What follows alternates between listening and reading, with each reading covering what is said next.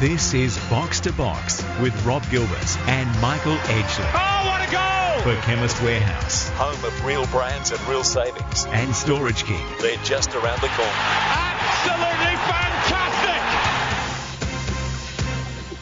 Hello and welcome to the 100th edition of Box to Box, the show that is everything football on Macquarie Radio NTS News Talk Sport. You're with Rob Gilbert and Michael Edgley. First edition news with Mark Van Aken in a minute. And while we're celebrating a milestone on the show tonight, it's no excuse to have a tribute episode after the week it's been with the opening round of the A League, overshadowed by the edge of your seat roller coaster ride that was Tuesday night's second leg of the World Cup playoff tie against Syria. And even that pushed off the back pages by the post match drama around Ange Postecoglou and the likelihood that he'll quit his post as national coach, even if Australia qualify for the World Cup.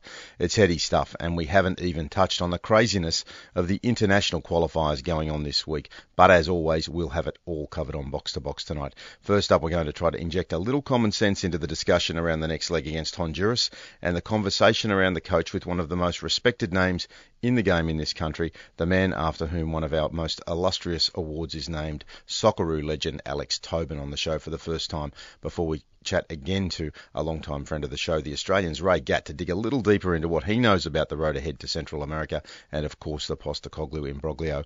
And, of course, we'll wrap up the first hour, as we always do with our man Dean Hennessy, to take a look at Sydney FC's FFA Cup semi-final win over South Melbourne and preview round two of the A-League. In the second hour, of course, we'll chat with a second edition news and Mark Van Aken.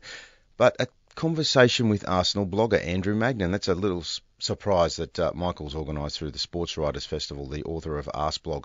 And then we'll chat to Hayden Foxe. Who would have thought a couple of weeks ago that we'd be introducing him as the head coach of the Western Sydney Wanderers ahead of their round two clash against the Mariners? Then Dean will look through the international scene before we wrap it up with Stoppage Time, a special edition of Stoppage Time looking back on 100 episodes of this show.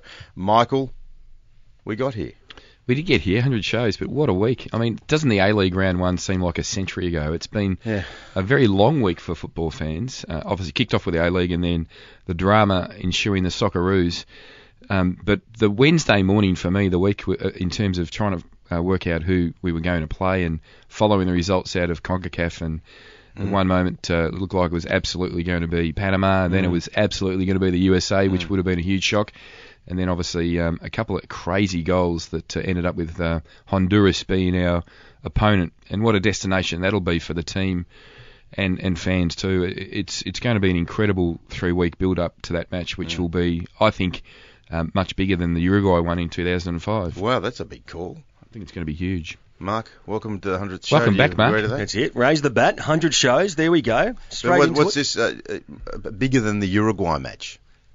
I don't. I don't. In the context of that, we hadn't made it for 32 years, so that's that's the only reason I disagree with that. And there was also the drama of Uruguay the, the four years before, where we obviously went over to Montevideo and spat on and kicked and shoved. So I think there's a little bit more in that one, but it's still a massive game, no doubt. Well, at least we're going to be used to Honduras somehow. I think we're going to get a similar welcome when we turn up. Well, it could be worse. I'm actually trying to tee up Janis Michalik uh, for next week's show. Tried Yeah. to get him for this week.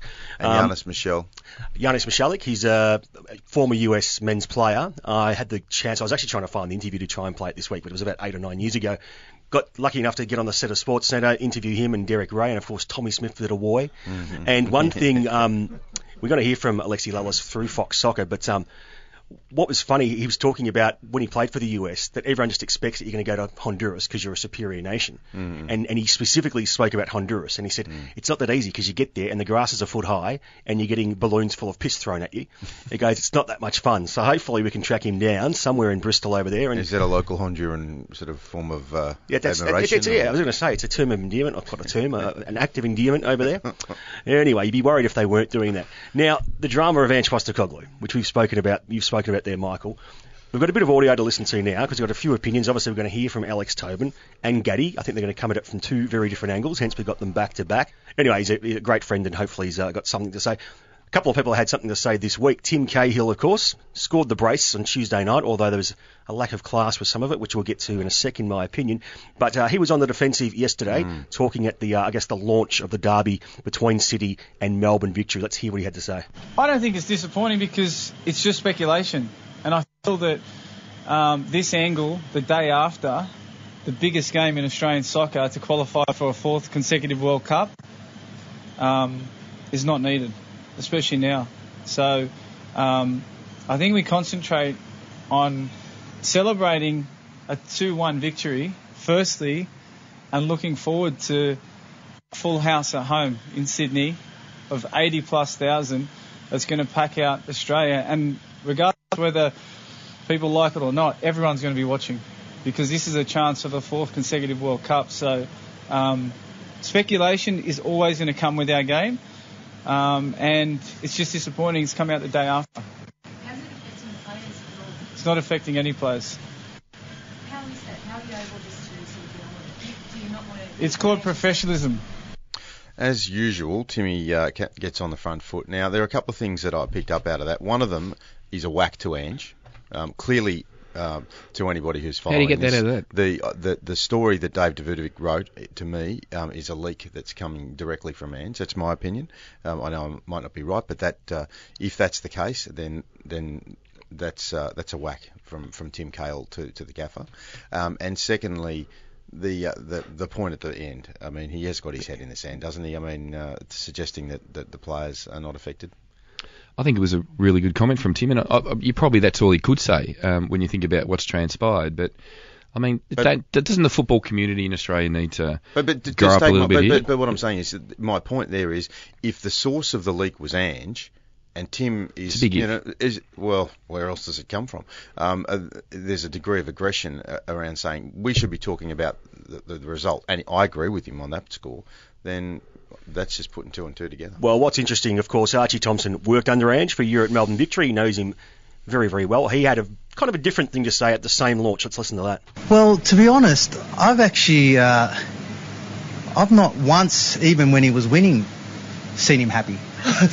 so, so I don't think his body, body's changed. Like you know, his uh, his persona hasn't changed at all. Like I mean, he's always pretty cagey, uh, you know, with what he, he gives out. But what the important thing is that he gives everything to the and confidence and to the to the players. Because you know regardless of what's happening on with supporters with media with with, uh, with all this criticism like I said it's about giving that belief to the players. And whatever he has to say to the players that's the important thing not what he says to us Now, part of that, which I missed, uh, part of that grab was basically he said, yeah, of course it's affecting the players. How could it possibly not be affecting the players? So I know he's retired, so he can probably be a little bit more forthright, but it was really at polar opposites to what Timmy was saying.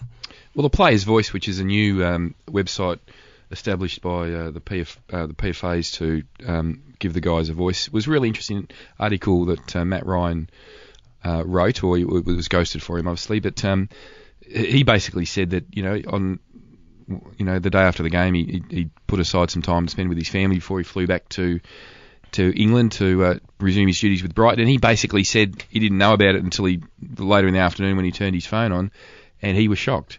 And then he went on to, you know, in quite some detail. You can obviously read it in quite some detail um, about his relationship with Ange and uh, the impact of him leaving. So, um, yeah, it was a really interesting uh, article from from Matt's perspective. It just sort of gave you a bit of an insight into, you know, when when a story like that breaks, and it's not the first or last time. And I mean, this is where, where I said before, isn't it?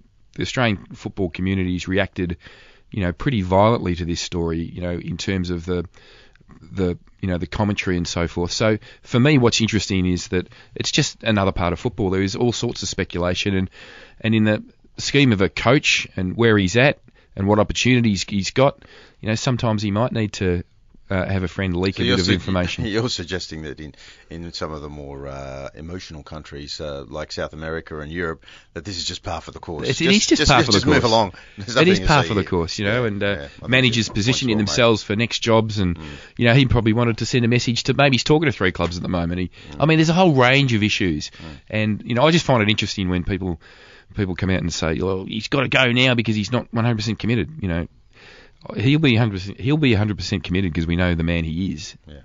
Anyway, our next two segments are all on this same topic, so let's move on, shall we, gents? And I reckon Gaddy might disagree with you there, Well, um, talk Mike, if you've uh, read his uh, yarn throughout the week. Now, still on Tim. The Socceroos fans will have scratching their heads when Super Tim ditched his trademark corner flag boxing celebration after two massive goals, of course, against Syria. But now the reason's been revealed. Cahill, the Australian captain for the match, Surprise, surprise, was plugging a trademark of a different kind. Cahill made a plane mm. motion similar to Jarryd Hayne's famous Hayne plane after both goals, and he apparently also made a T symbol, well, not apparently, he did, after his extra time winner, which is, of course, his 50th goal for the Socceroos. According to his Instagram post, or an Instagram post from Tripadeal, Cahill has just become a brand ambassador for the travel company and used this historic moment to plug the partnership on one hand, we loved him because he's got us through on Tuesday night. On the other hand, this is just cheap, it's crass, and I'm sorry, the Socceroos are not your personal plaything to promote your marketing agenda. Yeah, and Whack. endorse that. Ditto. Um, Timmy, you just sometimes we love you, but there are times that you just get ahead of yourself, brother. And uh, and this is not an occasion for you to uh, to be uh, adding to your stockpile of vision.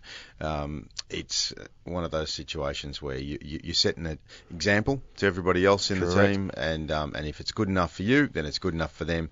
And before we know it, every player will be doing it the first opportunity they get. Now, if there weren't, please. then again, I reckon someone was at Geelong when someone changed the name to Whiskers. But anyway, that's another yeah, story. I, I was actually. I've still got a can of whiskers at home. Yeah, have you got the one Yeah. with Gary Hocking? Here. Yeah, that's the yeah, that's the one I'm talking about. I've got, and, worth- and, and- quite a bit And now. do you know what? I think you organised when you were working for Geelong. You organised for me to get it signed. So did. yeah. So for those listeners who have got no idea what we're talking about, Michael worked at the Geelong Football Club. Gary Hocking changed his name to Whiskers for a promotional uh, uh, exercise. Um, his face was on a can because that was his nickname. And yes, I do have a can. I might put it on eBay. Yeah, You'd probably do pretty pretty well. Um, look, I don't care about it one iota. You guys have jumped into Timmy Cahill. He's he's a national legend. His forehead should be heritage listed. and and you guys have jumped into Timmy Cahill like he's just. I mean, if he wants to, you know, do backflips in the sign of a M to celebrate a partnership with McDonald's, I don't really care as long as he scores goals. Oh, I reckon that's more um, not Kyah Simon. Sam Kerr's gear there anyway. Now, as if there wasn't enough contr- uh, controversy this week with the Socceroos, Aaron Mooy has moved to shut down suggestions of a rift with Socceroos coach Ange Postecoglou after he was dropped for that 2-1 win on Tuesday night. The usually shy and reserved Mooy used social media on Wednesday to head off any talk of his omission from the starting lineup in Sydney might have had something to do with his decision. The 27-year-old reports uh, reporters after the match told reporters, have another crack at that, that he was angry at being left out by Postecoglou, who is set to have broken the news to Mooy at training by simply saying bluntly, "You're not playing." What's interesting about that is that that leaked. Um, you know, people knew Mooy wasn't playing the night before the game, so obviously that leaked. I, I, and there's a, a lot's been um, sort of caught up in the fallout around Ange Postecoglou's story, but this one for me was a big one. The fact that that team news leaked the night before the game, and everybody who was anybody had a connection who knew the source of that information pretty quickly. Uh, that worried me a bit, actually. That did worry me a bit because you can't you can't have that happening. Well, Aaron doesn't say a hell of a lot, and He um, obviously said something, didn't he? Yeah, clearly, and um, and that yeah, I think it's good um, a good point that you make there, Edge, because uh, you know we, we it it could have been the the, the greatest uh, risk that came off, uh, or the greatest disaster. I mean, uh, many people contrasted it with Harry Kewell back in 2005 when Guus uh, left him on the bench and he came on and started. Well, it was a great masterstroke by Ange, wasn't it? Just to have Brad Smith, um, you know, tear his upper hip muscle and then bring Aaron Mooy on to everyone's shock and chagrin, and Yeah. Aaron Mooy goes on to dominate. Yeah. What, what a masterstroke move! Yeah, absolutely. Well, uh, well, it didn't. Uh, it didn't happen that way, did it? Because uh, he, as you say, he came on and uh, and it all changed. Anyway, look, we've got a stack of stuff to get through. We've got Alex Tobin coming after the break. Ray Gatt later in the hour. Hayden Foxe in the second hour. So stick around. The hundredth anniversary show is chock a block. After the break, Alex Tobin. Box to box. Can you believe it? For Chemist Warehouse Home of real brands and real savings. and Storage King. They're just around the corner. And this could be the most crucial goal Yes, of this is. Box to Box on NTS News Talk Sport. Now, our next guest was capped 87 times for Australia as a central defender. He took part in three World Cup campaigns and rates uh, one of his proudest achievements a nil-all draw against Brazil in Riyadh in a group match in the 1997 Confederations Cup, which was one of the great games with, littered with uh, with big, big name stars. Uh, one of the great Brazilian sides of all time, Rivaldo, Denilson, Leonardo. We had a few of our own stars in that game. And one of them was Alex Tobin, the man who's on the line. Welcome to the show, Alex. legend of Australian football. Good morning. Hey, Alex, thanks for coming on the show, mate. And, uh, and look, um, there's plenty of, uh, of outrage and opinions and all sorts of things. So we thought we'd go to uh, a cool head in this uh, this country in terms of sport. But uh, but mate, um, look, first of all, the, the the game the other night, we got out of jail. Um, how how did you uh, see the whole setup? The the Aaron Mooy being benched, um, the uh, you know the the, the whole th- you know three up the back structure that that Ange has been sticking with. Um, what, what's your view on all of that? Yeah, I think we, we struggled through it. I think you, your, your description is pretty is pretty um, uh, correct. I mean, we won the game, and, and at the end of the day, that was the uh, the most important, I guess, aspect out of it is that we've progressed. But uh, it certainly wasn't in a in a convincing manner, and uh, against the Syrian side, who uh, you know put everything into it, but really in terms of you know quality, uh, you know shouldn't have been a a major obstacle for us, but they were, and. Uh, uh, and the reality is that we, we need to play a lot better to, to get past a Honduras or to be uh, to do you know anything at a World Cup. You know, should we qualify? Alex, uh, you've been around a long time. You've seen it all. You've um, you've been inside camps when there's been controversy and pressure.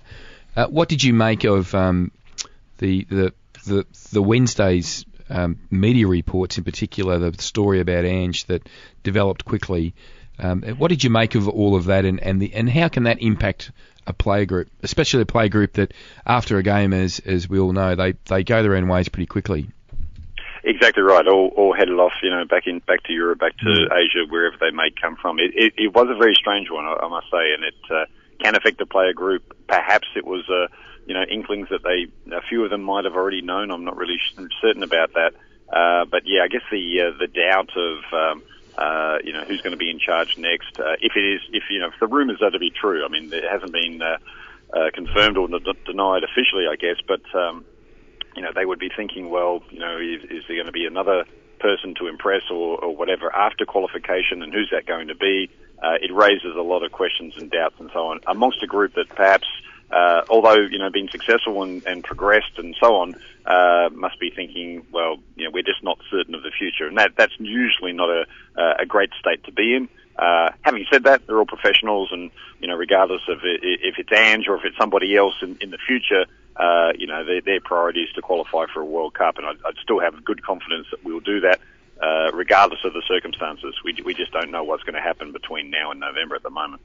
Alex, it's Dean here. A question to you with regards to your experience travelling away to some of the uh, maybe the darkest places on the planet to play an away game. Uh, can you just, for our listeners, just give us a bit of insight to some of uh, the occasions where you went away and it, you know, whether it was the game itself or the atmosphere or the facilities and or what comes with going away to some of these places?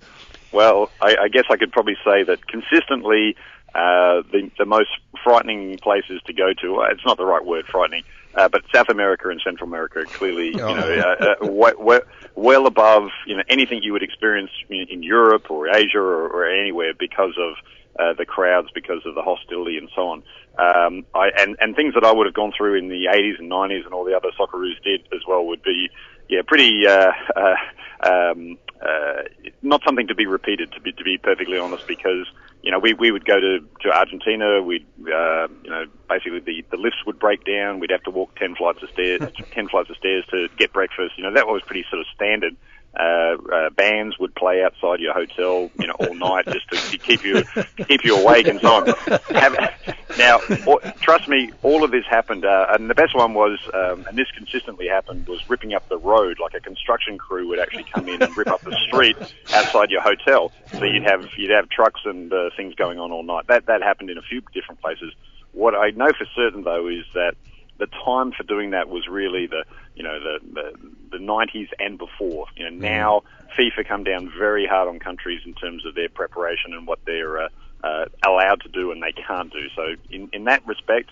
Uh, I'd have a lot more confidence that the Socceroos will go to Honduras, and there's a, a certain limited uh, uh, um, standard that they're going to uh, uh, have to have. You know, they're not going to be put, you know, given to the wolves, so to speak. Because FIFA, FIFA know that. Uh, sorry, every country knows that if you mess with FIFA, uh, in anything regarding this, and especially in terms of player security and, and so on, uh, you know, you, you get thrown out. You, you just you, you don't play any more home games after that. So, uh, I, I, although very intimidating, the crowds and the noise and the atmosphere will, will clearly be hostile. um, you know, the players should be safe, secure, you know, able to prepare correctly uh, for the game in Honduras. Not going to be easy, uh, certainly, but you know, I've got you know a strong group of characters. You know, Australian footballers generally are.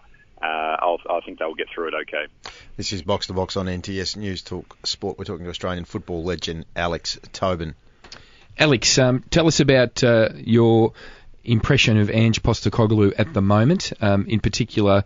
Um, not so much the story, where we've talked extensively about the story over over this show, but just how do you think he's going at the moment in, in relation to his own approach? Um, I mean, there's a lot made of his body language, but you've worked with coaches in similar uh, pressure cooker situations. How do you think he's travelling? Yeah, I, I think a lot of lots been said about his sort of approach to the media and sort of uh, uh, that um, uh, I guess a uh, a reasonably not, not confrontational. It's not the right word. It's sort of just you know not not necessarily engaging and so on. And I, and I think probably to be fair to Ange, you know his priority is not necessarily what the media think about his tactics and his uh, uh, you know his decisions and so on and so on. And I think over time you, you've found that uh, you know he's less responsive or, or less. Uh, uh, gregarious, I guess, in terms of you know how he contributes to the media, and and that's that's fine from from you know the, the, the nation's point of view because in the end of the day the results are the are, are the priority. Um, but it it does then field speculation that there are you know things amiss with him or anything like that. Mm. You know maybe from the media sense and maybe we're you know but in his own mind I, I'm sure he's saying well uh, I'm not really bothered uh, in, if my my priority uh, in terms of you know keeping the media happy is nowhere near my priority in getting the you know the the uh, country to a World Cup. So you know perhaps that's that that's happened, but yeah, you, you can sort of what I think is the of all the stories going around about what the situation is with Ange potentially leaving, the one least likely is because of his frosty relationship with the media. I, I, I don't think that's got uh, anything to yeah. do with it. Um, uh, but yeah, it, it, it, plays for that there could be potentially uh, problems and so on and so on. And obviously, you know, the, the, the Mooy situation or him not playing and so on, then sort of says, well, is there a problem with the playing group? Because you, you know, Mooy being the player that he is currently, and I guess I would be of the opinion, and many would be, well, you know, he would clearly be one of the first players selected for, for any Socceroo team. You know, him sitting on the bench, I guess that, you know, brings out uh, thoughts, well, what is exactly going on? And uh, uh, those ones haven't been answered, and uh, you know, I doubt whether uh, Ange is going to do a press conference tomorrow to explain why Mooy was on the bench. That's not going to happen. Mm. Uh, so all of these sort of things, I guess, are going to be uh, remaining a mystery for a little bit longer. Hey, Alex, uh, Alex Tobin, thank you so much for coming on uh, Box to Box tonight. Uh, 522 games in the uh, National Soccer League, mate. Uh, you would grace the pitch if you were still playing these days, and you've certainly graced our show tonight, mate, with some very considered opinions in a in a real hotbed environment, mate. So hopefully we'll get you on the show again once we've qualified and we can talk about the road ahead to Russia. Thanks for, thanks for that, guys. It was a pleasure. Stick around because Ray Gaddy's next. We're going to continue this conversation with the chief football writer of the Australian. Box to box. Can you believe it? For Chemist Warehouse. Home of real brands and real savings. And Storage King. They're just around the corner. And this could be the most crucial goal of all. Yes, this is Box to Box on NTS News Talksport, and who better to have on our 100th anniversary edition of the program than our great mate from the Australian chief football writer, Ray Gatt. Welcome to the show, Ray. Uh, g'day, Rob. Congratulations on 100. And obviously, we're just going to talk about the uh, A League round this weekend. Is that right? Yeah, that's no, it. No. There's no, been nothing else going on in football. We, oh, okay, good. I thought we'd talk about the young Matildas, Rob. The young Matildas, the young Matildas are playing three matches this week in uh, in their World Cup qualification. You across that, Gaddy? Oh yeah, way across it, guys. So, hey, hey, Gaddy, look, mate, uh, you, you just don't know where to start, do you? It's just been uh, one one story after the other. Look, uh, uh, the Syria game, we uh, we've just been talking to Alex Tobin. We uh, we, we clawed ourselves off the canvas and uh, and and got the job done. I tell you, holding the breath in that final uh, 20 seconds was. Uh, uh, a feat of strength, but um, the job was done. Okay, so we've moved on. And questions here: Was it crazy to bench Aaron Mooy? Uh, did it put uh, uncertainty into the into the, the team? And and what's going on here? Why would he, um, if it is him, and it appears to have been so, uh, leak a story that he's potentially going to pull a pin? Uh, a lot of a lot of questions there, Rob. Look, I I, I thought the decision to bench Aaron Mooy was was crazy, to be honest. Um, he he was our best player in, in Malaysia, and you know to to leave him on the bench and you know go to sort of different, tweak the formation. Yeah, look, it didn't sit well with me, but you know, in the end, he actually he got on the field. He did, he did well, and um, um, and we got the result. But you know, Ange is um, Ange is different. We've got to say that. Um, he's got strong beliefs, and he, he felt that uh, the best way to win that game was without Aaron Mooy, and um, we got the result in the end. So who can we argue with? So the byplay that happened post game was um, obviously that uh, Dave Davutovic broke the story that Ange was going to pull the pin and um, and move on uh, regardless uh, uh, if we if we qualify. Um, and then obviously there was a whole heap of emotion that sort of exploded around that time um, from fans. In particular, the fans seemed to be citing um, why should Ange go on now if he is going to pull the pin. Not just fans, but plenty of the commentators. well, plenty as of commentators too, but uh, there are some people within the game say that that is a um, a show of disloyalty. John Kosmina was very strong on it too. So, what's your view, Gaddy? Yeah. Yeah, look, I wrote a comment piece saying that uh, if the reports are true, then Ange should um, should step down, or the FFA should sack him. In all, in all honesty, look, this is a tra- this is a train wreck. Uh, the fact that uh, there's revelations now that Ange wanted to leave 12 months ago. Uh, there's also reports that um, he was in line to get a job in Belgium some time ago. There's reports that um, there was a big club in China who, were keen on him, and um, yeah, that all points to what Ange has always wanted. He's always wanted to coach overseas, and you know, you tend to think that did he have his mind totally on on, on the Socceroos, given all given all of that um, information that's come out. Look, you know, I, I just think if this is allowed to drag on too much longer, it's going to damage the Socceroos in, in the long run, and and we don't need that. Ange needs to come out. He needs to come out very, very soon, and he needs to front the media and answer all the hard questions and say whether the, the story is true or not. And, and I think if it's if the story is true and he's leaving out uh, after the qualifiers, then he, he should go now. But isn't there speculation around any national team coach and their future at any particular point in time? Why is why is um, this one so much more poignant? Well, we've got two very important World Cup qualifying games go, coming up in, in, in less in less than a month. So we need those Socceroos to be focused. And you know, if we, we're going to be talking about this for the next three weeks, it's only just going to damage everything. And um, and what about the, uh, the state of the mind of the players? If um, you know, Ange is giving them the the last instructions before the first and second game, he says you must play for your country. We've got to do this for the flag, for the fans, for everyone.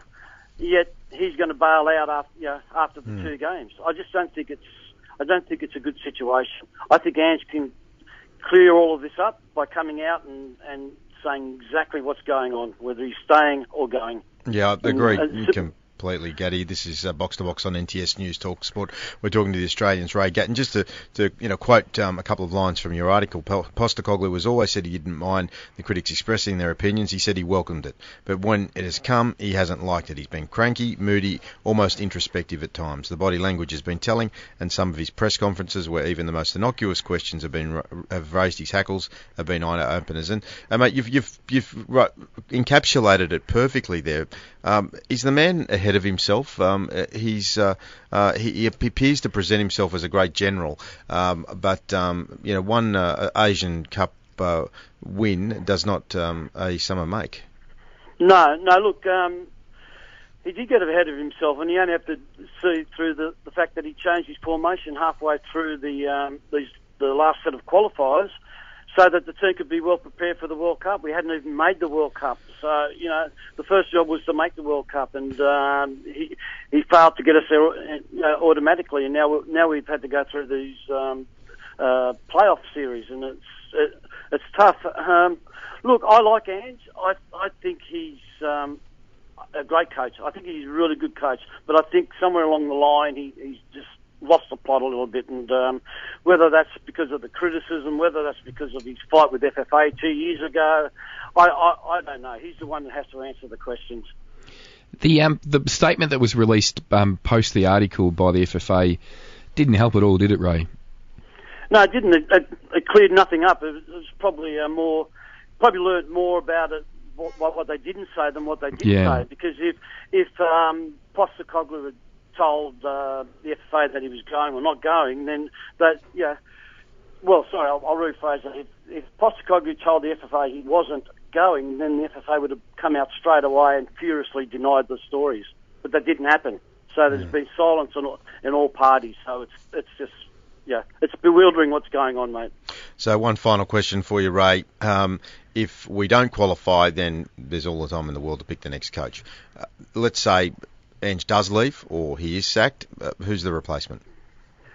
In the short term for the two games, I, I would leave Gombau and um, Milicic. Uh, in the long term, uh, there's ma- maybe Kevin Muscat or, or Graham Arnold. Okay. All right, Gaddy. Well, listen, right. thanks, mate. We're always grateful for your time, and um, mate, you uh, you don't pull any punches. That's your style. No. Happy to talk, guys. Yeah. Catch up. All right. See. Hopefully, we'll talk under better circumstances next time. Okay. So, Michael, um, that's Ray. He. Um, Well, he he's, I mean, he's, he's he's he's written an article that a lot of people agree with. There's no question about that. But you don't necessarily agree with it. Well, I just think that there is, um, you know, there's there's a lot goes on uh, around uh, football federations and national teams and coaches and pressures and here, there, and everywhere. Um, I do want to know um, why the article came out at the time it did, and uh, And who leaked it? Yeah, was it I- Ange? and I was think- it someone else? Yeah, well, that that's obviously the the question that needs to be answered. Uh, what what I found were really underwhelming was the FFA's uh, mini statement after the article. It wasn't wasn't flash. No, dead set. You're right. Okay, stick around because uh, Dino is next. We're going to go through uh, a hell of a lot more on box to box with A League with FFA Cup. That's all after the break. Box to Box. Can you believe it? For Chemist Warehouse Home of real brands and real savings. and Storage King. They're just around the corner. And this could be the most crucial goal of all. Yes, this is Box to Box on NTS and News a Talk Sport on digital radio, streaming on the wide, World Wide Web, and of course our podcast on box to box nts.com.au.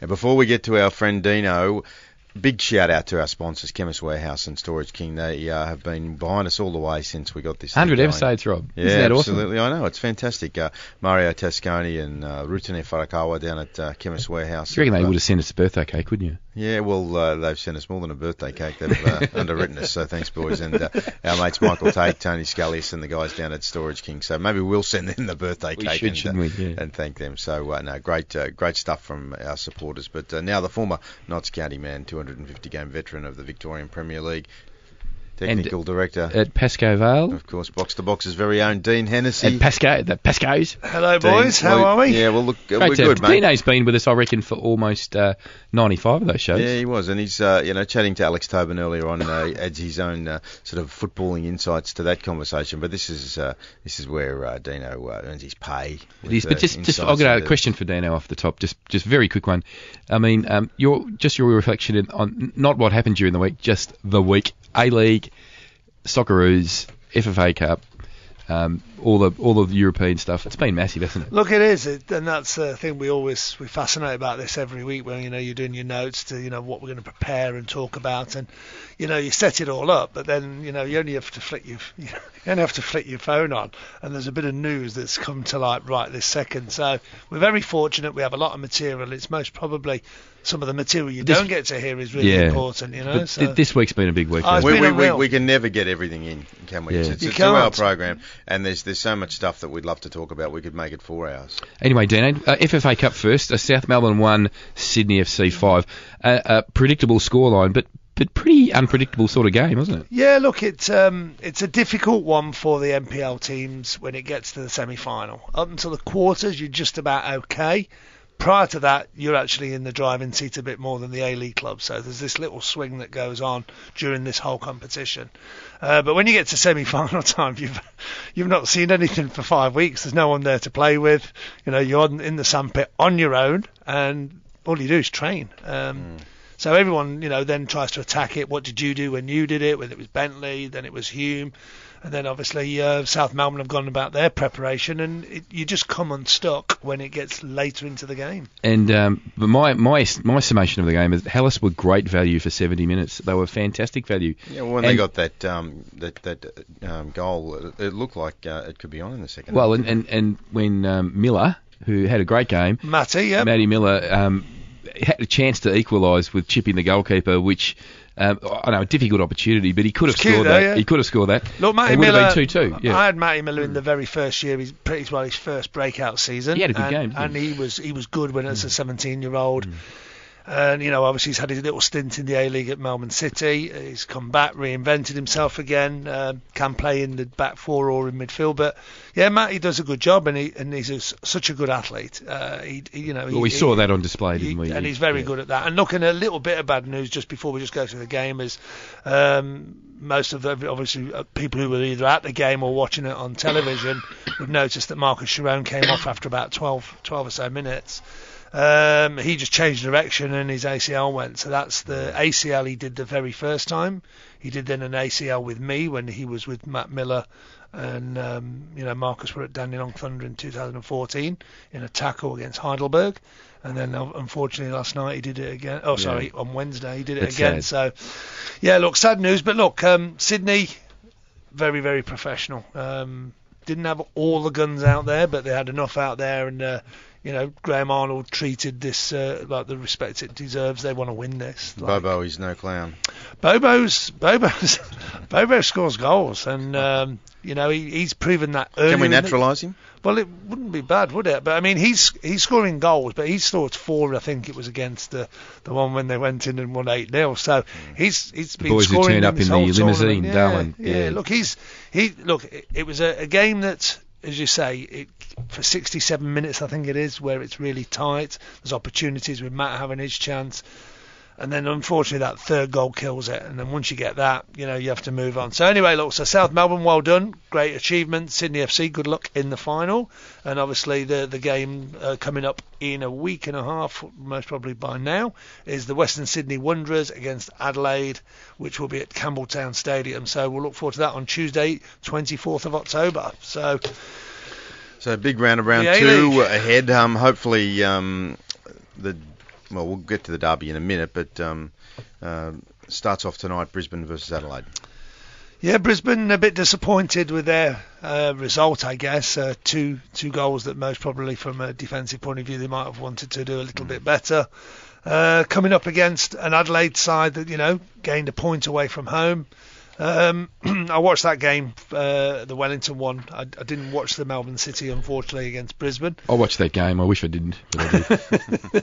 Um, but um, I think if you look at Brisbane, they lacked a little bit of killer at the top end, um, and I know they had a few players out. And, then I did listen to the John Aloisi press conference after, and he did talk about the number of players he's still got to come back in, and, and, and without doubt, if he brings those players back in, they will strengthen. So look, I think no doom and gloom. It's only round one. It's a home game. I think they're going to be looking to really bounce back. Um, Adelaide, I thought at times they played some really good stuff, um, and I thought also Wellington did. So I, I'm most probably going to go for a draw on this one. I, I want Brisbane to, to get out of the box uh, tonight. I think it's important for the club. Uh, it's important for the fan base in Queensland, which is big. They'll all be uh, listening to us now as they're travelling down to the stadium for the game. So uh, I think Brisbane at home. Uh, I think they need to display uh, a bit of uh, a bit of grunt and fight tonight, and, and I think they will, and they'll get across the line. Yeah, I think a draw in that one. I don't, I think either side were convincing last week. One yeah. I'm, I'm with you, Rob. There, But Brisbane Edge, fans well kick, kicking Edge. themselves on the trade now. They are. as they.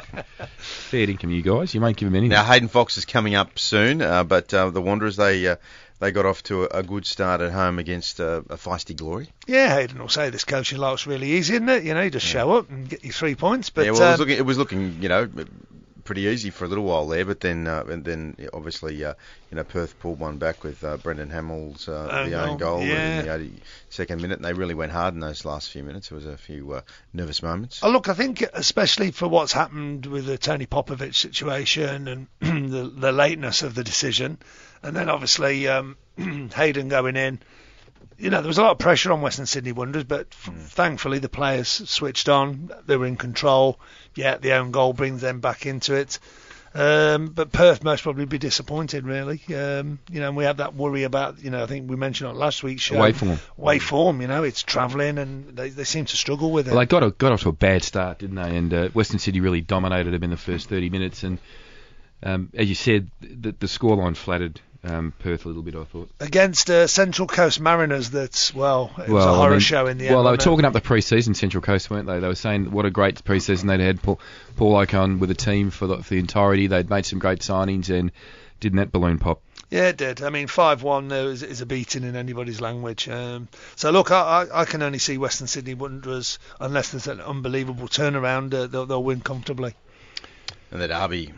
Looking forward to that one. Yeah, uh, what a huge tomorrow game. night at Eddie Etihad Stadium. The, the, I was disappointed with that crowd um, that turned out to watch uh, the uh, the first round uh, match. Uh, I was know. there. I- Uh, uh, did, what was going on with the know. active support? I tried to look into that, but they just didn't turn No, up. I, look, I, I, I ended up very close to where the Sydney fans were. Um, in fact, that They made was- no more noise. At, at Well, they did, they, and, and and all week from from where we were sitting, it was noisy. Mm. But the the supporters to the left of where the Sydney fans were didn't not a squeak. There was a lot of gesturing and waving and certain signs and all of that, but no volume. Yeah, but, Absolutely but that was none. well, the active support wasn't there. I mean, we, something we that going there was a blow up last year, but uh, but, but we generally we see something in the news. I to think there's more to this. I think the blow up you're talking about, and uh, with regards to, I think it's the Northern Terrace. I think that's where the issue is, and, and I don't think it's been resolved. And I think the other fans at the other end, uh, Hmm. the south end. at the south end, they obviously are going out in sympathy because the the atmosphere. There was 24,000, but you could have thought there was about five or six Hmm. with the atmosphere. So disappointing there. I thought the game itself. And on quite- the flip side, Melbourne City had a good crowd, nearly 10,000 there, and a good result too. So uh, hats off. I know uh, I've been uh, pretty You have. harsh in. Uh, yeah, I have. I keep but- getting but- text messages but from uh, people at Melbourne City saying, credit- "Your mate Rob Gilbert." I mean, Credit, you- credit where it's due. Well, you're quite you're quite right. I mean, just just to let just to recap on that, Western Sydney Wanderers did get 12,000 last week, um, and as you say, there, there was a good crowd, a healthy crowd uh, with Melbourne City, just just under 10. Um, Melbourne Victory that was 24, and then the uh, Central Coast was 12,000. Um, the Wellington one that was what was that? not many. There was about eight, eight and a Yeah. half. So anyway, so th- that's well, hopefully that's we'll get the big crowd tomorrow night. the so derby- the who derby's massive. Well, look, I, I, I'm, I'm going upset City to, to win this Okay, one. I'm not. I'm. Um, I, I think Brisbane just had a poor night, and that was part of the reflection. I mean, Kamal getting a couple of goals, well done to him. But I think Victory will bounce back. The three boys included back in, uh, the three young kids going out of the squad, and uh, I think Victory will be smarting after last week's result, and they'll come fast and furious. And I think it'll be a cracker.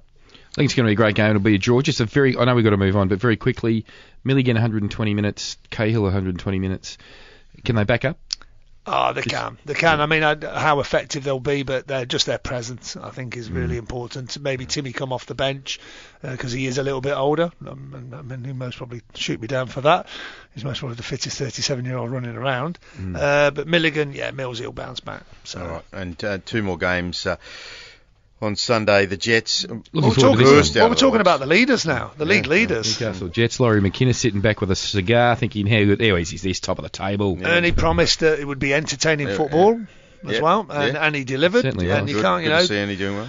uh, Roy O'Donovan, a nice little cheeky hat trick. Three Uh, goals in the yeah. first 38 minutes of the And game. I was looking at the celebration. You generally don't do too much, but you did quite a little bit. Yeah, he did. didn't, Yeah, he certainly didn't go silent, uh, which is most probably the way Roy. Great did atmosphere at that game, by the way. It was uh, was great to open the season for both those clubs to Yeah, play each other. And, and and unfortunately for Perth, we go travelling again. So They do, again, back I'm- on the bus. and I don't know if they've stayed down for the week. I don't know what their plans were, but you assume they may have. But Well, you wouldn't not. want four legs across the continent um, in, in, It's, it's a, in it's a full week. week. eh? Yeah, Yeah, so, so I think Newcastle Jets should win that all right, game. I think we all agree on that one. And, and Sydney v Wellington, uh, they just win that game, don't Yeah, they? look, it's 4v6 and it all sounds a bit tight and exciting, but no, I think Sydney FC, well-oiled machine. Um, you know, two wins in Melbourne this week and uh, I think a third week. Third Get out win to the a A week, League. you know. Get out to the A League this week, fans. Yeah, absolutely. Got to get out there. We're- Look, um, it, it, all the uh, the Socceroos players are, are back in one form or another, whether they're off the bench or otherwise. So get out there, and and the fans, the active fans for, for victory. Come on, Let this, the, look. It's a shout out to you guys. There must be obviously some issues turn that, up that are resolved, but get out there. The, the, the game does need you. We we uh, we definitely acknowledge that. The, you know the atmosphere um, at these games is just not what it could be, and um, and the victory uh, uh, club uh, is not the same without you. So go, come on, get on out there.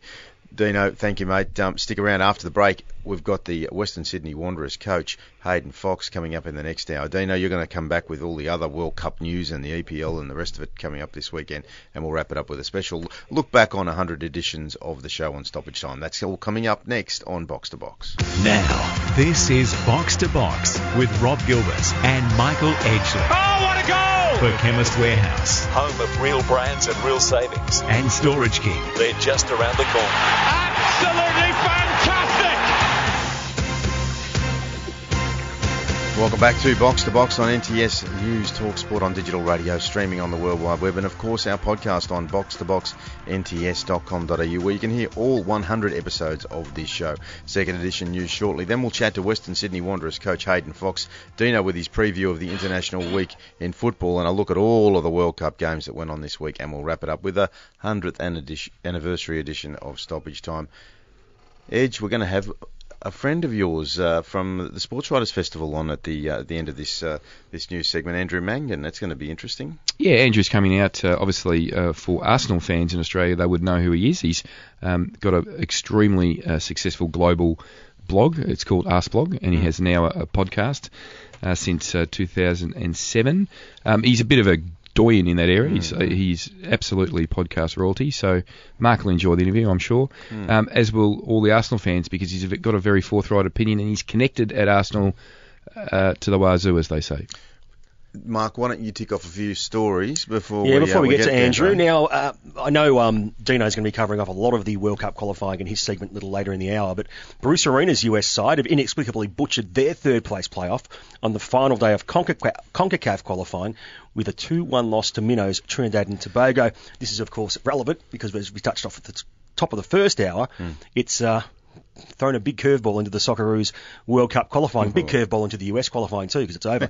um, at the same time, results conspired against them with Mexico and Costa Rica already qualified, taking their foot off the gas against the desperate Panama and Honduras. Now, the first leg will be away at the Estadio Olimpico Metropolitano in San Pedro on November 6th. The return leg in Sydney on November 14. These dates are still to be confirmed. Now, American commentator, for those familiar, Alexi Lalas, former player, was very animated last month when it, they were looking down the barrel of not making it. He was a little bit more measured, but still didn't miss with what he had to say on Fox Soccer yesterday. So waking up this morning and realizing that the United States men's national team will not be involved in a World Cup next summer, it is devastating. It is disastrous. Does it mean that soccer goes away? No. But every four years, from a men's perspective, we have this platform. And for next summer, we will have wasted that platform. And it hurts the game. It hurts the players. It hurts the perception of the players and the game, both domestically and internationally. And it didn't have to happen. And that's what's so frustrating. It's one thing if, if, if we're just not any good. It's one thing if the soccer gods uh, do something. We have nobody uh, to blame but ourselves. We can't blame the other teams. We can't blame referees. We can't blame the weather. We have nobody uh, to blame but ourselves for this uh, incredible failure. With a different accent, that could have sounded like, like yeah, exactly. If uh, things that have not worked out on Tuesday, Look, night. there is a lot of similarities between uh, the United States uh, program and ours in terms of the importance of World Cup qualification. So, yes, you just put an Australian accent on that, and uh, yeah, I think we might. Uh, there's a 50-50 chance we could be hearing something like that in a, in three and a half weeks' time. Now, just one more, boys, before we get to Andrew, I reckon. Uh, former Socceroos boss Holger Osieck, in an interview talking about the so-called challenges in Asia, referred to his time in Canada as boss, so obviously playing in CONCACAF, travelling to places like Honduras, Costa Rica, and Mexico for World Cup qualifiers. Now, this is back six years ago, but he said at times it's hell. You cannot imagine what happens there. Uh, I would like to see some European teams play under these conditions. Again, sort of echoing Giannis's uh, comments he spoke about in the first hour. They set you up in the jungle and then 2,000 metres high. Air conditioning, it doesn't work in the hotel. You cannot close the windows and you have mosquitoes everywhere. That's what we've got to look forward to, boys. yeah, exactly. Well, we know It's, it's uh, going to be tough, but it's it's not uh, Well- the end of the year. Well. I'm, I've got a, a, the US travel advisory. Um, I'm going to read a little bit about that in stoppage time. That'll uh, Please don't. yeah, curdle your blood. And now it's our great privilege to welcome the uh, infamous or famous. Oh, he's definitely famous, Rob. There's a very special guest on Box to Box this week. Yeah, it's our hundredth episode. Andrew Mangan, Mike's been Michael's been talking about you for a while now. Arseblogger, the uh, famous Arsenal blogger. Welcome to Box to Box.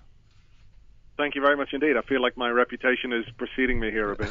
Oh no, you're very famous over here, Andrew. Where obviously Andrew's coming out to be part of the Sports Writers Festival, of which I'm involved, which people know, uh, which you can uh, find out all the information at sportswritersfestival.com.au. But Andrew, are you looking forward to coming to Australia?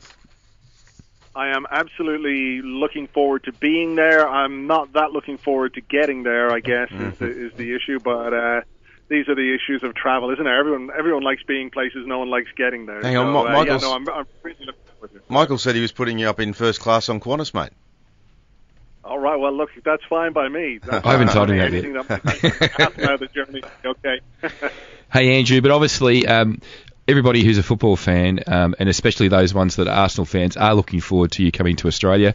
The Arsenal um, supporter groups here are in uh, a fervent anticipation of your arrival. But for all of the other listeners right around Australia that listen to our show, um, you have made a, career out of your passion, which is uh, initially writing about your football club Arsenal at Arseblog, and then Arsecast, which is one of the most successful podcasts. We, we're talking a podcast royalty here, Rob, by the way.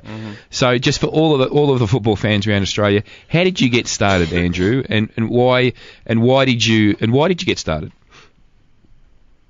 It's it's kind of a long story, but basically I was trying to learn web design, so I set up a website which would require me to uh, update it regularly so I could learn new things. But I learned very quickly that I wasn't very good at designing, but I really enjoyed the writing part of it, and it's really one of those things that kind of grew organically. It sounds like one of those terrible marketing words, but it's really true.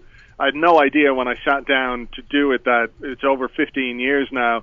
If you'd said to me you're, you're going to be doing it in 15 years' time, I would have thought you were crazy. And uh, doing it in in a way that is a huge part of my life that has opened up doors like going to Australia to talk about it, I would have thought you were absolutely insane. But here we are, and um, I guess it's just down to sort of regularity and commitment and and the fact that some some people seem to like it, which is a fortunate side effect. Hey, Andrew, uh, look, nothing uh, Arsenal wise or EPL escapes our notice in, in Australia, and, and the biggest story in recent years has obviously been the um, the Willie won't he should he stay uh, uh, discussion around Arsene Wenger. Um, mate, your opinions are you know pretty well documented on your uh, your various media, but uh, but talking to you, w- where is he at right now in terms of, of the future of Arsenal? I think he's clearly coming towards the end of his career at Arsenal. He can't go on forever. He's 67 years of age. So even Arsene Wenger has uh, a finite amount of time on this earth, and uh, I think you know we're probably heading into the final two years. I did think that the last time, though. I thought the last contract was going to be his last uh, three years of the club, and, and here we are into another two. But I do feel like we're into the into the last part of his uh, reign, I guess you would say. And what I'd like to see, I suppose, over the course of this two years is both for him and the club to future proof, to get ready for the for the change that is inevitable, because it's going to be a seismic change for Arsenal, because he is a man who who does so much at the club in terms of scouting, in terms of training, in terms of contracts, in terms of transfers, jobs that are done at other clubs by uh, a committee or a board or by a series of executives are done by Arsene Wenger. So not only do you need a new football manager, you need a new football executive structure. So I do hope that over the course of this contract, those things are put in place to help the transition to whoever the new man is. Uh, will make it as seamless as possible. And how do you, uh, Andrew? How do you? Uh, what's your assessment of the way Arsenal started the season, and what are your personal expectations for the team this year? Well, the, clearly, what what happened in August was not great. Uh, when we talk about the football structure of the club, the executive structure of the club, I think there was evidence that Arsenal really need to move into the future. A, a director of football perhaps could have managed the summer better. Issues over Oxlade Chamberlain and, Yeah. and uh, Alexis Sanchez, they were very distracting. Um, there was a, there was a touch of bad fortune to lose at Stoke away from home. Arsenal dominated that game, but there was no excuse for the team to perform the way that they did at Anfield against Liverpool, and that that was hugely damaging. It, it really is a a big setback to play like that and lose like that very early in the season. Even if now Arsenal are ahead of Liverpool, which is probably not something people would have expected, it's had a big impact on the way people view the team and and how they might be um, ready to to fight for the Premier League title or or do otherwise this season. So it's been relatively encouraging since Anfield. There's been a, a good reaction, but uh, apart from the Chelsea game, you'd have to say Arsenal haven't really been tested. So I think there's a, a friendly-ish run of fixtures over the next three weeks, but the final one before the next international break is Manchester City away. And I think that is the fixture that will tell us a lot about this Arsenal side and, and how well set up they are to to do something this season or not. Hey Andrew, uh, Michael's going to tell our listeners how to get involved with the Sports Writers Festival, but what can uh, what can people who attend expect uh, when you when you come out to Australia, mate? Is there going to be a bit of controversy? Uh, are you going to go hard at any particular items? What, what can they look forward to? Um, I don't know about controversy, but we're going to obviously talk about. well, it depends what I'm asked. You know, I'm happy to go down that road if that's the way it has to go. But uh, you know, we'll talk about the website and and you know how it how it has become as big as it has become, and the podcast and social media, and perhaps the way that I run the site is could be, uh, I suppose, an example for some people who want to go down the road of niche publishing because it is it's a big niche, clearly Arsenal, but it's a it's still a niche. Uh, but I think it's uh, it's the uh, I hope I can talk to people about how it's possible to build something um, you know with hard work with a bit of dedication with hopefully a bit of talent as well and maybe somebody else can pick up some ins- inspiration and I'm I'm happy to answer whatever anybody wants to ask me as well so I'm I'm really looking forward to it and meeting everyone down there Well, we're looking forward to having you in Australia, and obviously everybody who's interested in sports writing can come along and see Andrew in Melbourne and in Sydney. Uh, in Melbourne on October the 28th, and in Sydney on November the 4th. Um, the details at sportswritersfestival.com.au. It's it's going to be fun. Uh, Rob Gilbert's going to open up his mansion in Toorak just to uh, to show you around. We're looking forward to showing you Melbourne and Sydney. Andrew, we can't wait to have you in Australia. Thanks for joining us on Box to Box this morning. my pleasure And then I'm going to send my son over to Dublin next year. He's going on the 100th anniversary trip of his, with his schoolmates, so he'll need a guided tour when he arrives, Andrew.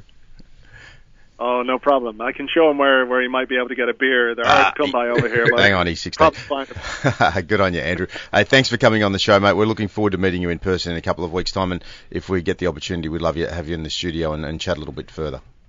Yeah, that'd be great. I'd love to do that. I love radio studios, so uh, I'm I'm happy to nerd out in a radio studio anytime. Fantastic, mate. Now stick around because next up, who would have thought? Western Sydney Wanderers coach Hayden Foxe. I know, who would have thought that? Yeah, it is true. He's our next guest after the break. Box to Box. Can you believe it? For Chemist Warehouse Home of real brands and real savings. and Storage King. They're just around the corner. And this could be the most crucial goal of This is Box to Box on NTS News Talk, Talk Sport on digital radio, streaming on the World Wide Web, and of course our podcast on box to box nts.com.au. Now, a little over two weeks ago, the Western Sydney Wanderers had signed new players. Uh, they were preparing for the season ahead under coach Tony Popovic. But then all hell broke loose. Tony announced he was heading off to Turkey, and before we knew it, the one-time wonder boy, great socceroo he was, and uh, uh, stalwart of Australian football, Hayden Foxe, who was assistant coach at the time, has stepped up, and now we're introducing Hayden to the show as the coach of the Western Sydney Wanderers. Mate, uh, it's been a whirlwind. Hayden, welcome to the show. Yeah, thanks a lot, mate. Good morning. Yeah, I guess you've been asked that question uh, a few times, but uh, but uh, two weeks ago, did you have any inkling that any of this was uh, was in the offing?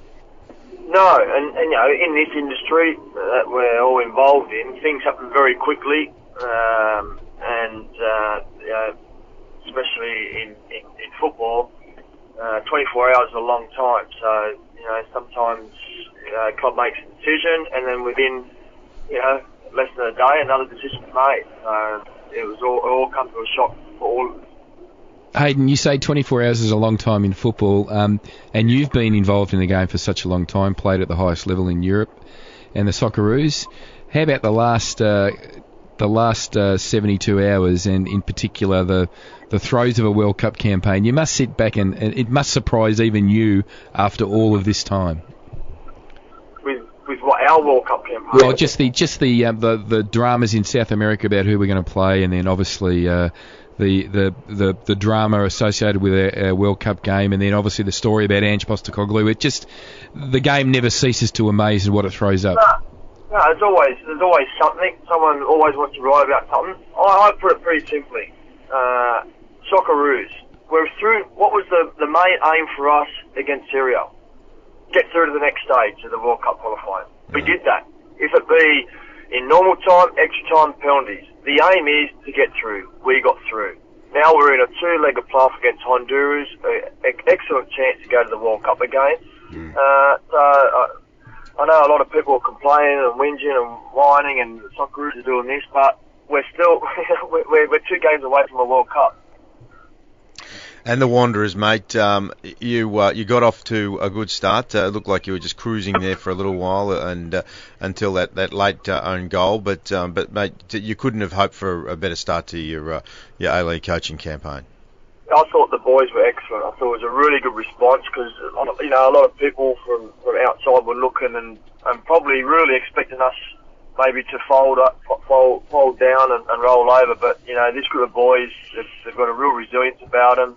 They know what uh, they know what they, they need to do. They uh, executed uh, the, the plan very well. Um, on another day, to be honest, we, we I think we could have maybe put a couple more past past Perth. But to their credit, they're uh, they're a strong and resilient team as well, and, and they gave us uh, a little bit of a um, a scare towards the end. But I thought we held out strong. I thought there was two different halves. There was a, a half of football that we absolutely dominated and played such with such fluency and, and real energy. And then there was a real resilience at the end. You know, the real resilient defending at the end where we had to block shots and, and clear our lines and head balls. And I thought it was, it was, a, it was a really great team performance after the week they had just been through. Hayden, it's Dean Hennessy here. Uh, just a quick question. Um, you know, obviously, like when obviously Popper left and you've come in, obviously pre-season was really like the, the whole process of your pre-season, and obviously Yeah. getting to an FFA Cup final in preparation for that as well. Have you have you actually changed anything, or have you just kept it the way Popper had set it up originally, and then you'll just tweak along the way? Yeah, I've kept the ticking over because we had a really successful pre-season. We had a really good, we, we, we built a real good foundation. Um, the players know their roles, uh, they'll fit, um, and they understand how we want to play our football. And we've been involved in the last three four years. Each year, we've changed something, tweaked something, and game was no different. I've been a big process of that uh, in the coaching staff, and uh, there's no reason to change anything on the eve of, uh, of the of the start of the. I've looked at the squad this year, and I mean, uh, the, the, what was always intriguing with uh, with Popper was they, they used to turn them over each and every year, like most clubs do. I mean, there's some maybe like Sydney FC have stuck fat with what they've already got. Yeah, oh, we got we got we recruited really well this year, I will say. Um, but also, you know, the, the work they've put in um, and the characters off the pitch contribute contribute that uh, to that process, you know, in a in a very big way. So we we did our due diligence on all the all the players that came in this year that they fit into what we want to do and the style and the culture of the football club. And uh, and and so far during the period of pre-season and, and the round round one, uh, it's um, it's come to well coming to, together nicely. One of those players that I'm really interested to uh, see how, excuse me, how he goes this year is Michael Thwaite. Uh, I have a huge opinion of him. Can you just uh, explain to our listeners how his pre-season's been and, Yeah. and what you expect of him? Yeah. Yeah, very. He's a good leader. Michael, very experienced player, played in Europe. Um, know, played for the national team, the Socceroos. Um, and he- he's great to have around Michael. He, he knows how to defend. Uh, he knows how to play. He's actually a ball playing centre half. Um, he helps the, the young ones. He's fantastic around the training ground, given uh, a lot of his experience. So I, I tell a lot of the young ones to absorb the information that these older players, the ones from, from Europe and that have had a lot of experience with the national team, and take in all the information, absorb as much as you can, because uh, it's very difficult to get that type of information from players. And briefly, uh, tomorrow afternoon, Hayden, uh, against one of your old sparring partners uh, with the Socceroos, Paul Okon uh, you're hosting uh, his outfit. They had a um, a, a big pre-season, but um, you know the the balloon was pricked um, against Newcastle last week. You'll be wary of the the defeated opposition uh, driving down the F3 to uh, to uh, to Homebush. Definitely. That's the beauty of the A League. There's no there's no um, easy game. Week to week, it's always a battle. Um, that's why there's a salary cap in place. Um, and they'll they'll want uh, they'll have a they'll have a real spark about them tomorrow. I went and watched that game five one. It was a five one game. Let me tell you, it was the the scoreline um, was no real indication of, of how the game was being played. You know, Newcastle kind of like five six chances and scored four, five goals.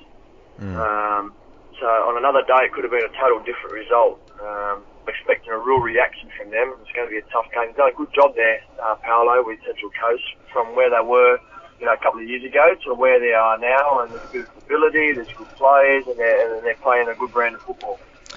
One last question for you, uh, Hayden.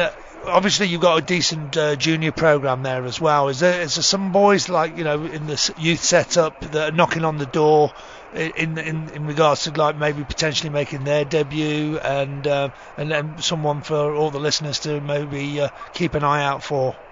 Oh look, well, you know, this this academy program's only now. This is this is going into the second year of the academy program. So you know, to bring players through it take it takes time. Of course. And uh, and uh, but you know, we've been fortunate that the, the young ones, you know, we brought through five, six young ones last year, all under the age of 20 years of age, that made their debut in the first team. Be Asian Champions League uh, or in in the league. Um, so we're continually bringing players through. We, we believe in, in how our academy set up. We've got a fantastic technical director, Ian Crook, who's had many years' experience over in the UK and, and here uh, alike. So, um, but to see the, the full full crop of players coming through year on year, you'll see that in I mean, I'd say another two or three years once the academy had been established. Hey Hayden, uh, Foxe Western Sydney Wanderers coach, thank you so much for joining us on Box to Box, mate. Um, we uh, we all uh, have followed the the uh, the rise and rise of the Western Sydney Wanderers uh, since they joined the competition. They've been uh, a real uh, highlight of this this comp, and uh, and the one little jewel in the crown uh, that they have yet to, to get a hold of is uh, is that grand final victory. So uh, we wish you luck for the rest of the season, mate. Thank you very Thanks for having us, fellas. Cheers. No, not at all. So, boys, um, Hayden uh, has, uh, you know, strong opinions. He's a, he's a bloke great that, to- you know, great to hear, isn't it? Yeah. well, he, you know, he, he doesn't just uh, go line and length on his responses. He's uh, he's obviously uh, a Well, that's what that- you want. You want uh, forthright opinions and uh, people. He'll stand up very well for his club, no doubt about that. And they've got a good one there. I just wonder, after you know whatever the decision makers decide, whether that's uh, he'll make it. That's the big question, isn't it? All right, stick around because Dino, we're going to have more on World Cup action all over the world. CONCACAF. That's after the break. Box to box. For Chemist Warehouse Home of real brands and real savings. and Storage King. They're just around the corner. And this could be the most crucial Welcome back to Box to Box on NTS News Talk Sport on digital radio, streaming on the World Wide Web, and of course our podcast. All 100 episodes on box2boxnts.com.au. And we wouldn't be here without our great mates at Chemist Warehouse who got us going uh, back in 2015. And if you feel that peeling off a plaster is causing you too much stress and pain, it's time to switch to an friendly, skin friendly alternative like Elastoplast Silicon Soft Plasters because Elastoplast Silicon Soft Plasters offer the perfect balance between reliable adhesion and 100% pain free removal. And we all like that when you've uh, been strapped up by the trainer and you've got hair all over your leg. So football clubs get on to this Elastoplast silicon soft plaster. They are ideal for fragile, irritating or sensitive skin because they stick securely even after repositioning. They're designed to minimize trauma and pain during plaster removal while ensuring a reliable adhesion during wear. Great for football players, that's for sure. Right now at Chemist Warehouse you can get two packs of Elastoplast silicon soft plasters for just $12 Always read the label. Always use only as directed, of course. Chemist Warehouse, lowest prices are guaranteed. Dino, mate. that sounds like memories. special stuff, doesn't it? It does. I'm, I'm just thinking back as a kid and Me thinking, no, too. just pull it off quickly. Just pull it off quick. Oh, the pain of it. Yes. That's it, the wonders of technology. Thanks, our mates at Chemist Warehouse. Yeah, well done, Chemist and all the Warehouse. Always thinking outside the squares, aren't we? Well, they? we've got an international wrap now. Let's start with CONCACAF. Just can we please just relive Wednesday morning for all those people who were at work and who were not working because they were looking at their mobile phone apps working out uh, where Australia was going. It was an incredible. Uh, Well, it was. It it, uh, it was around that lunchtime, wasn't it? It around was, that yeah. time, and uh, I, I remember flicking on my phone, and it was all yeah, that was looking USA, and it's this USA, and that, yeah. and then bang, it Yeah. just went, and then you, you just go, well, what's happened? There was all sorts going on, and But there was a, but there was three things that happened that morning which we got to just quickly reflect on. One was that Panama scored a goal that wasn't a goal. Yep. So Panama got an equaliser early in the first half, which it didn't cross the line, and the referee has made the bl- a unbelievable blunder. And then um, Honduras scored a goal that bounced off the Costa Rica goalkeeper's head. So this this so this hits the crossbar, and then bounces r- back, to the- ricochets off his head, Off his head, yeah. which is just for them to get back into their game. And then the greatest thing of all, Your that Pa- favourite bit, this my favourite bit was that Panama, with about 90 seconds to go, Costa Rica's got Panama pinned. They're trying to, uh, you know, they're doing everything to get back in. So the this game. score at this stage is Panama two one. That's right. Yeah, and they're they're hanging on. They're and going to their first ever World Cup. They are, and the, the ball goes out, and the Costa Rica player makes a, a dart for the ball to get it so he can get it, get it back in play quickly. And a ball boy comes from absolutely nowhere and beats the Costa Rica player to the ball and kicks the ball 30 rows into the grandstand, of which the ball is Apparently, he- confiscated. apparently he's travelling to the World Cup as well. He is. Yeah, check it check it out on YouTube. It's hilarious. There's plenty of clips of this. So uh, all this that happened in, in the space of a couple of hours, and uh, all had an impact on where Australia's going to play. Well, it does. I mean, uh, I think we'll stay with CONCACAF. Obviously, that's where we are. Just Mexico, obviously, they've cruised through uh, with Costa Rica also qualifying, uh, along also with Panama. And then, as we say, uh, the Honduras event is very, very much dear to our hearts because obviously we're uh, teaming up against them in the playoffs in. Uh, It looks a wicked stadium too, just Yeah, quietly. The. Honduras stuff looks uh, like it's uh, going to be a, a, an amazing atmosphere.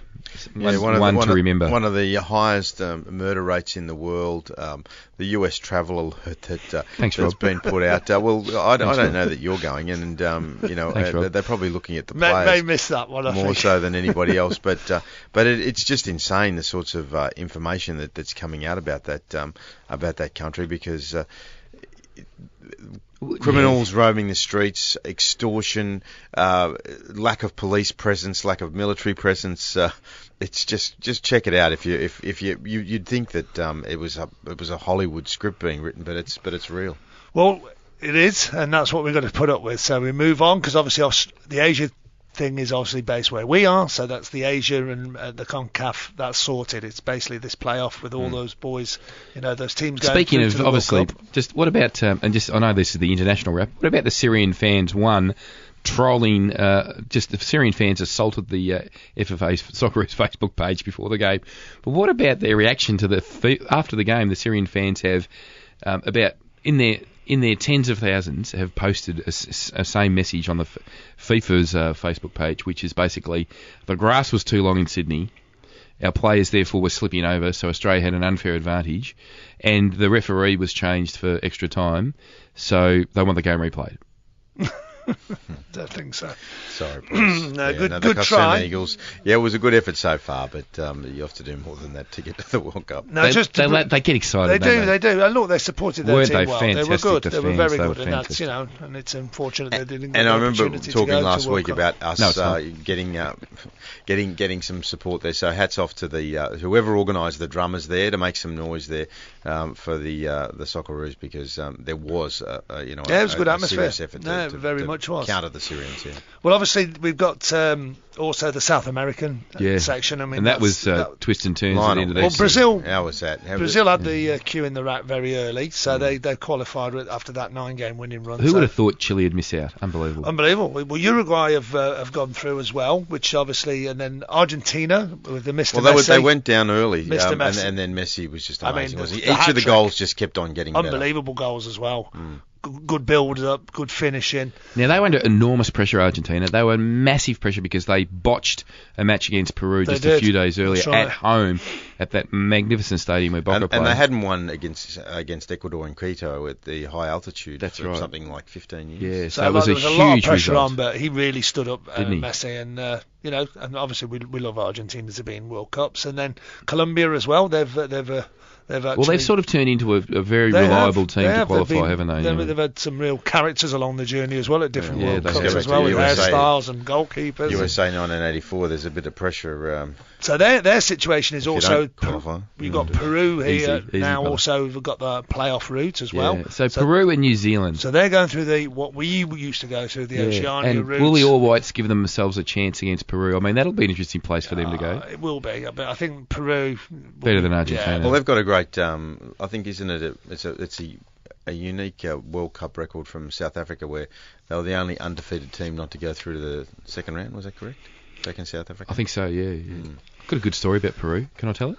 Have you got Yeah, time? If you've got time, yeah. Martin Daniel, big shout out to Martin Daniel, who was one of our guides at the Brazil World Cup, who went to Peru after the World Cup, and he decided to go and see a bit of football, and he went went to the one of the local games there, and as he was walking up, there was. Um, you know, there was like a, the usual thing outside the games. There's a, a barbecue and that sort of stuff. He just took a video of uh, a guy just grabs a little piglet, which is alive, out of the little pen behind the barbecue, and just while he, while the piglet's alive, just puts it on the steak and on the barbecue.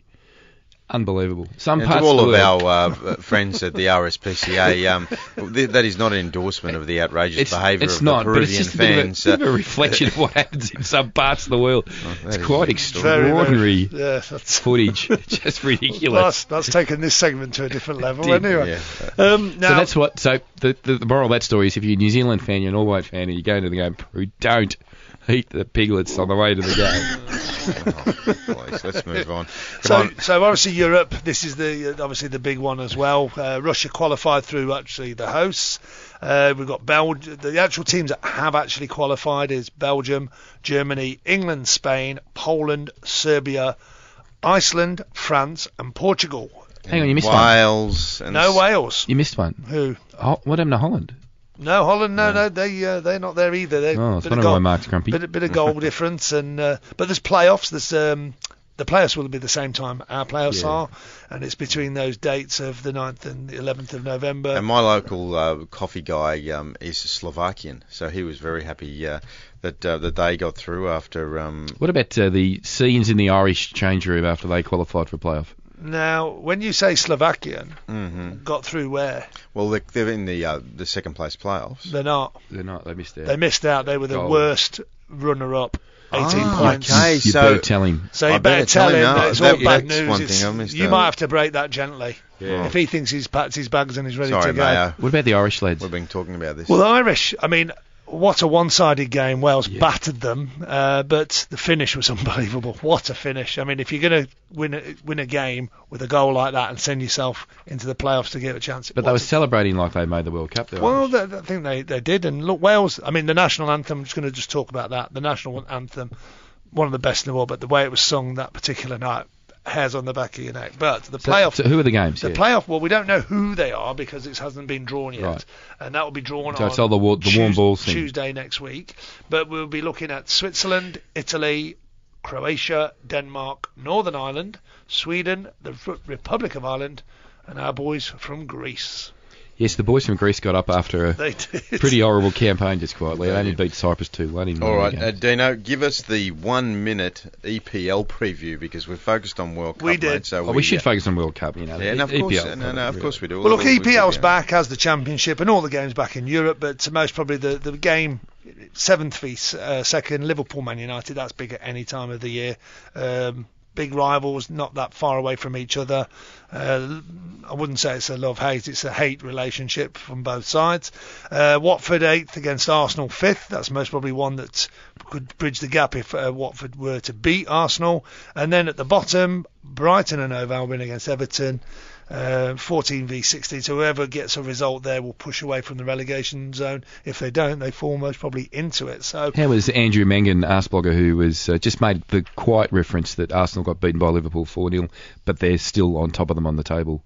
Yeah, just, it just is. you know, it is. It's it's, Mm. it's an interest. Well, Arsenal are fifth, so they're in that little um, aren't they? that little And you spot mentioned, but no, Brighton and Hove Albion. So a shout out to our mate Ben Sorrow Perez, who uh, spent uh, the early stages of box to box uh, as our EPL correspondent was, yeah. and uh, the uh, the media insider there. So uh, thanks, Benny, for, for sticking around in those early days. Absolutely. All right, boys. Uh, well, Dean, you're going to hang around for stoppage time. We're going to uh, reflect on uh, some of the funny moments and uh, maybe reveal a few of the truths and a few of the gags that go on behind the scenes because there have been a few, and uh, it is a feisty room. This, I want to talk studio. about the funniest, for me, the funniest part of any of the shows was that Christmas party. Oh well, that was funny. Uh, but we could talk about Turn Sainsbury. We could talk about wrong numbers ringing guests. There's lots of funny things to talk about. So stick around. That's next stoppage time on Box to Box. Box to Box. Can you believe it?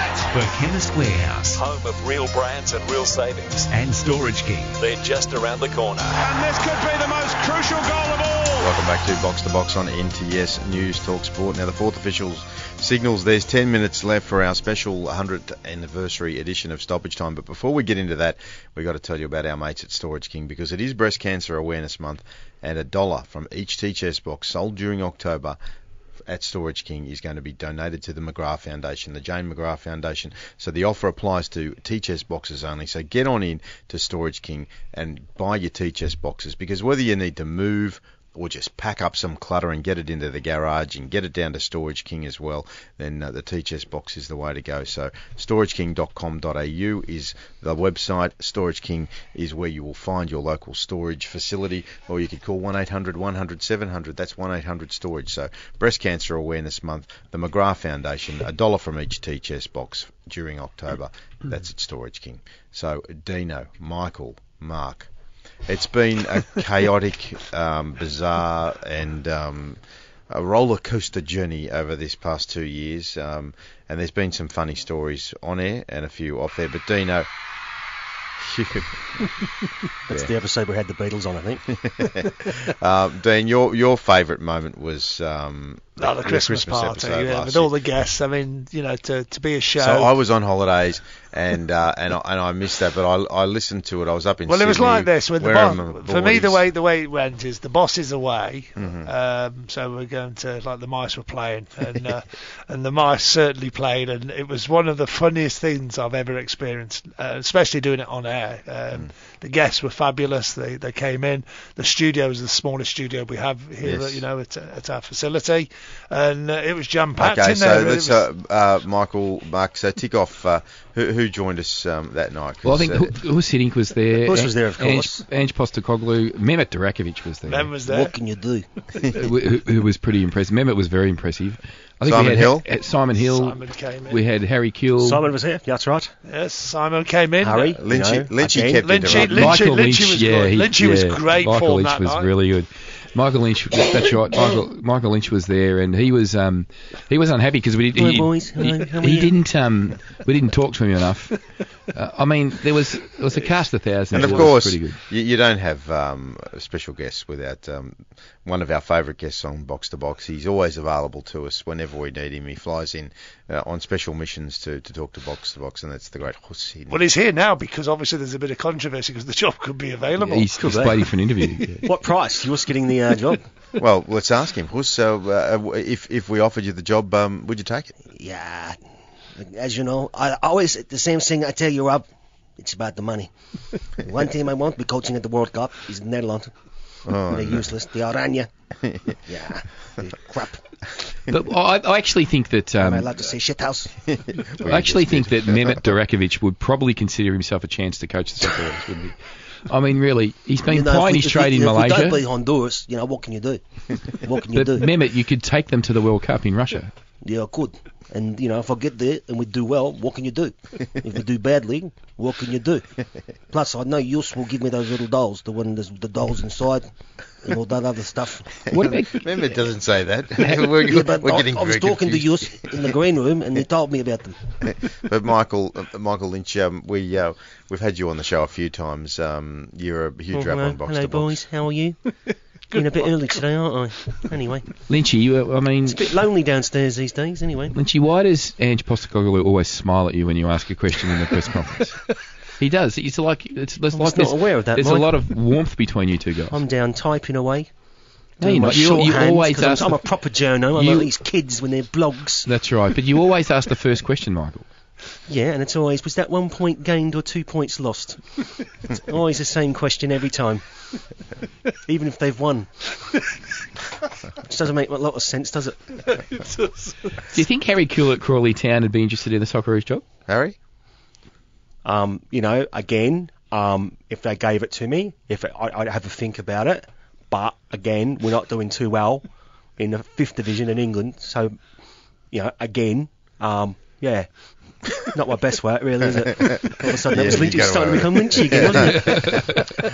uh, and there's been a few other moments because uh, Mark does produce the show. And what about uh, Dave uh, Davutovic? Oh, Dave, he's been a friend he's- of the show. I'll he's break been the a- story this week. He's been a you've been I've a gone to huge ground. week, Dave. I've gone to ground. You've gone to ground. I, I, I imagine he got a few phone calls after that one. Yeah, we got a couple from us too. He did. but, uh, And uh, again, that started to become Johnny A for some reason. Anyway, now, maybe I now, could We take had the had- Socceroos. we We had might had- the A League and get the Socceroos job. We have um, had Johnny A a couple of times on the show. He's been fantastic to talk to, the ex Bark striker. Can I just mention one thing, which I think you know, and, and this is most, but no, this is the serious bit. Is that the thing that I love about this show is we are very blessed to have the ability to get some of the biggest names in this mm. sport, mm. and they're kind with their time. It's not like just a one-off. They come on regularly for the mm. show, whatever walk of life they are in the sports Mm. arena. In our game, in our code of football, we've got some unbelievable talent that come on the show week Yeah, in week from out. all over the world. From all over but as long world. as as so- long as we get their phone numbers right, um, that's uh,